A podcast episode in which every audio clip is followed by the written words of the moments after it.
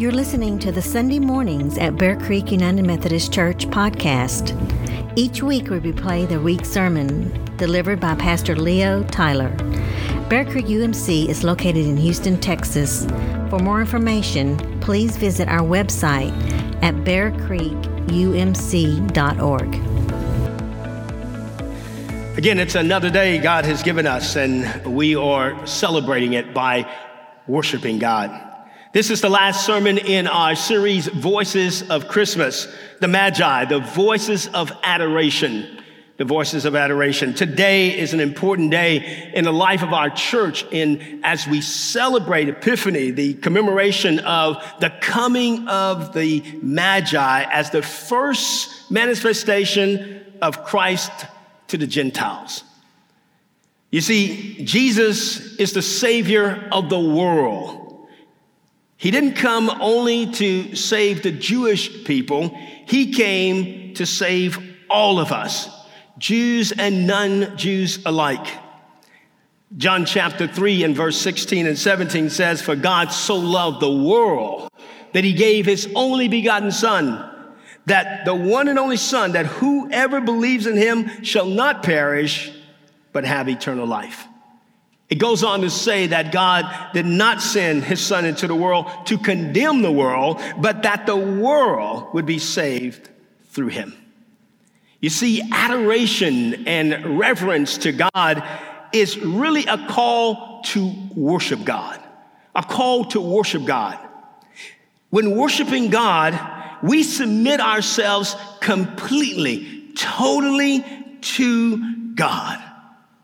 Think about it. Today you came to worship God. Jesus is God. Look at Philippians chapter 2, verses 6 and 7. It says, Jesus, who being in very nature God, did not consider equality with God something to be used to his own advantage. Rather, he made himself nothing by taking on the very nature of a servant, becoming human, being made in human likeness.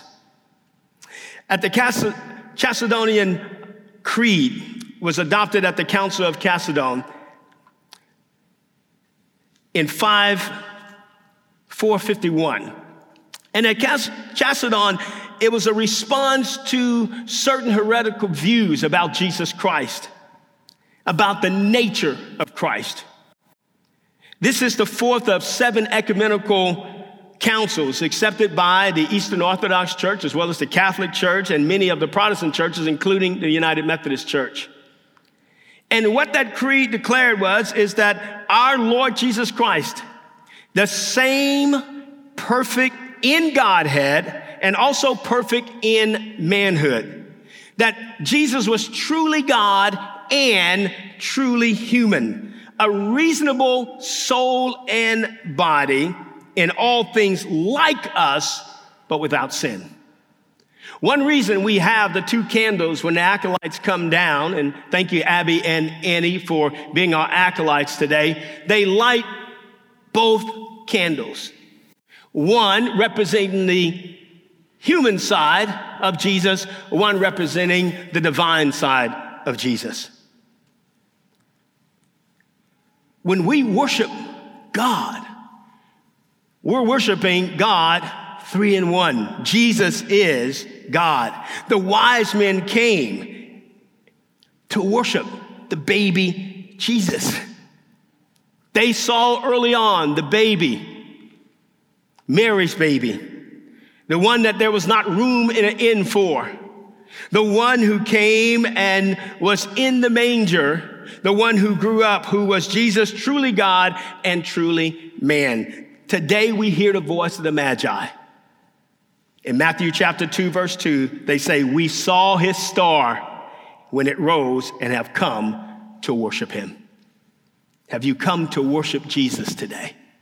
These wise men, men of great intellect, men that have studied the stars, the planets, the comets, the galaxies, they saw this unusual star and knew it meant that a king had been born for the Jews.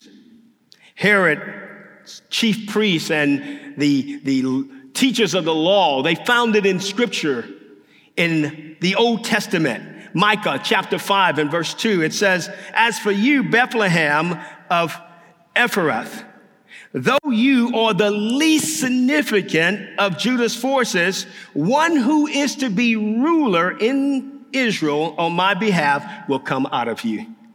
His origin is from remote times, from ancient days, the prophecy said. You see, these wise men followed the star and they found Jesus, Mary and Joseph. Now they were in a normal house. They were in the house, and by this time, Jesus would be between one and two years of age. Most people, uh, as, they, as we sung today, think that there were three wise men. The only reason why we say three wise men is because they had three gifts. The scripture doesn't say how many wise men, but notice, let's notice the gifts that they brought. It was their way of worshiping God.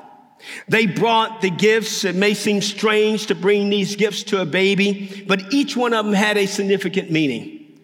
The first one, as we look at it, was gold.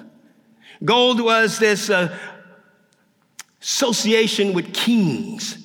And so, truly, Jesus being King of Kings, Revelation chapter 19, verse 16 says, and his name written on his robe and on his thigh was King of Kings and Lord of Lords. We worship Jesus because he is King of Kings. Second gift was frankincense. Frankincense is often burned as an incense in worship. And yes, Jesus should be worshiped. Should be worshiped. And then third was myrrh. Myrrh is a perfume that is used at a burial. And when you think about it, it, it, it's to make it smell nice. And here Jesus, who suffered and died, well, his atoning sacrifice was a sweet smelling aroma that was pleasing to his Father because he gave his life for all of us. You and I are to humble ourselves and to worship, surrender totally to Jesus Christ as our Lord and our Savior. Think about that. Think about worshiping. John Wesley said it this way. He said, let God have sole dominion over you. Let him reign without rival. I love saying that. Let him reign without rival. Let him possess all your heart and rule alone. Let him be your one desire, your joy, your love, and so that all within you may continually cry out, the Lord God omnipotent reigns. You see, even the first three commandments, when you start studying, the first three commandments are all about worshiping God. In Exodus 20, verse 3 to 7, when God was given the commandments through Moses for God's people, he says, You shall have no other gods before me. That you should not make unto yourself any graven image, and that you should not misuse the name of the Lord your God. In our worship services, when we worship God, if you notice, we combine both praise and worship. I talked about praise on Christmas Eve. Praise is appreciation. Well, whenever we always start to worship, you notice, even Sean get the songs together. Well, we are really praising God as a way of appreciation. We use a combination of both. The first is the purpose so that you can say thank you to God, so that you can think about all that God has done for you and say, thank you, God. But then the music changes as the service progresses, and we are more now directed toward worshiping God. When we talk about worshiping God, then it's reflecting on who God is, who God is, and we humble ourselves before God, Jesus Christ, as our Lord and our Savior. Remember this praise and worship should not just be for Sunday mornings. You and I should take time to make praise and worship an integral part of our daily lives. We should worship Jesus day and night as he is worshiped in heaven. The scripture says in Revelation 4, verse 6 through 11, uh, that in heaven, Jesus is worshiped and they never stop. They never stop. And then before the throne, there is, as it were, a sea of glass, the scripture says. A, it's like crystal. And around the throne on each side are four living creatures. And day and night, the scripture says, they never stop saying, Holy, holy, holy is the Lord God Almighty. Imagine in heaven whenever the living creatures give glory and honor and thanks to the one who sits on the throne, Jesus Christ, who lives forever and ever. And then the 24 elders, they fall down before him to worship him. And the scripture says they lay their crowns before the throne. And what do they say? You are worthy, O Lord and God, to receive glory and honor and praise. You see, we praise God because you have created all things, and by your will they were created and have their being. The one reason you and I worship God is because we know that we would not be here if it wasn't for God. And so think about it. Our focus during worship should be only on the one. Only on the one, God, three in one. Jesus Christ is the Son of God, is God, and gave himself for us. And you and I should surrender ourselves only to the one. Only to the one. And Jesus is to rule our hearts without a rival. Without a rival. Jesus should possess all of our hearts without a rival. Jesus should rule our hearts without a rival. Now, what am I saying to you? I'm saying we are to let Jesus Christ be our one desire, to be our one joy, to be our one love. And of course, it goes to say, all of us go, How can that be, Leo? How can that be, Pastor Leo? You can't be asking us to forget all the people in our lives. No. You can love your family. You can love your spouse, your husband, your wife.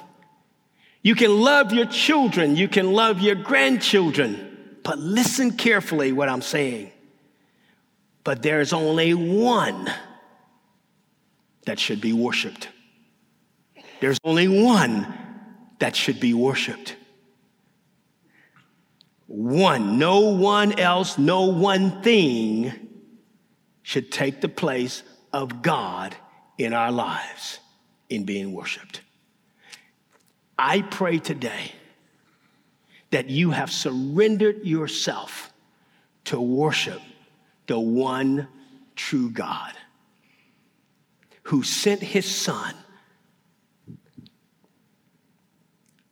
becoming flesh and blood, to show all of us that we can live a life being human because he was all human and all God, and yet he gave all honor and glory to his Father.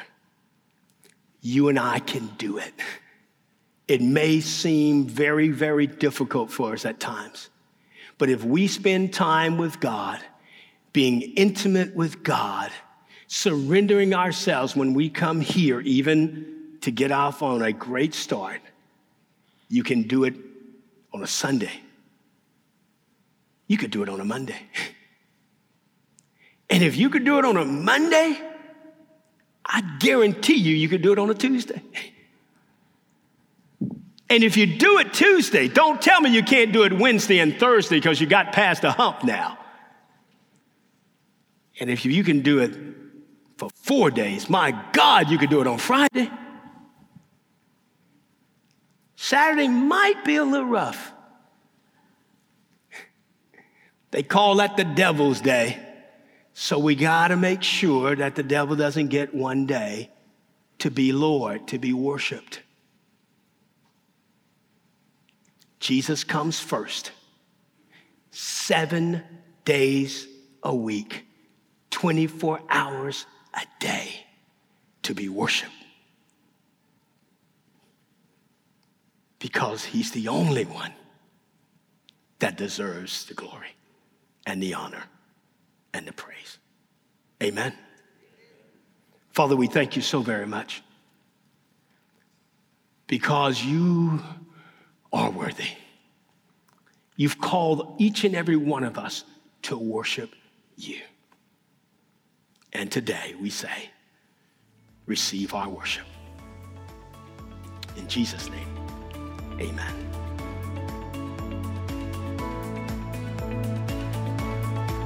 We hope you've enjoyed this program. For more information and directions to our church, please visit our website at bearcreekumc.org or call the church office at 281 463 2330.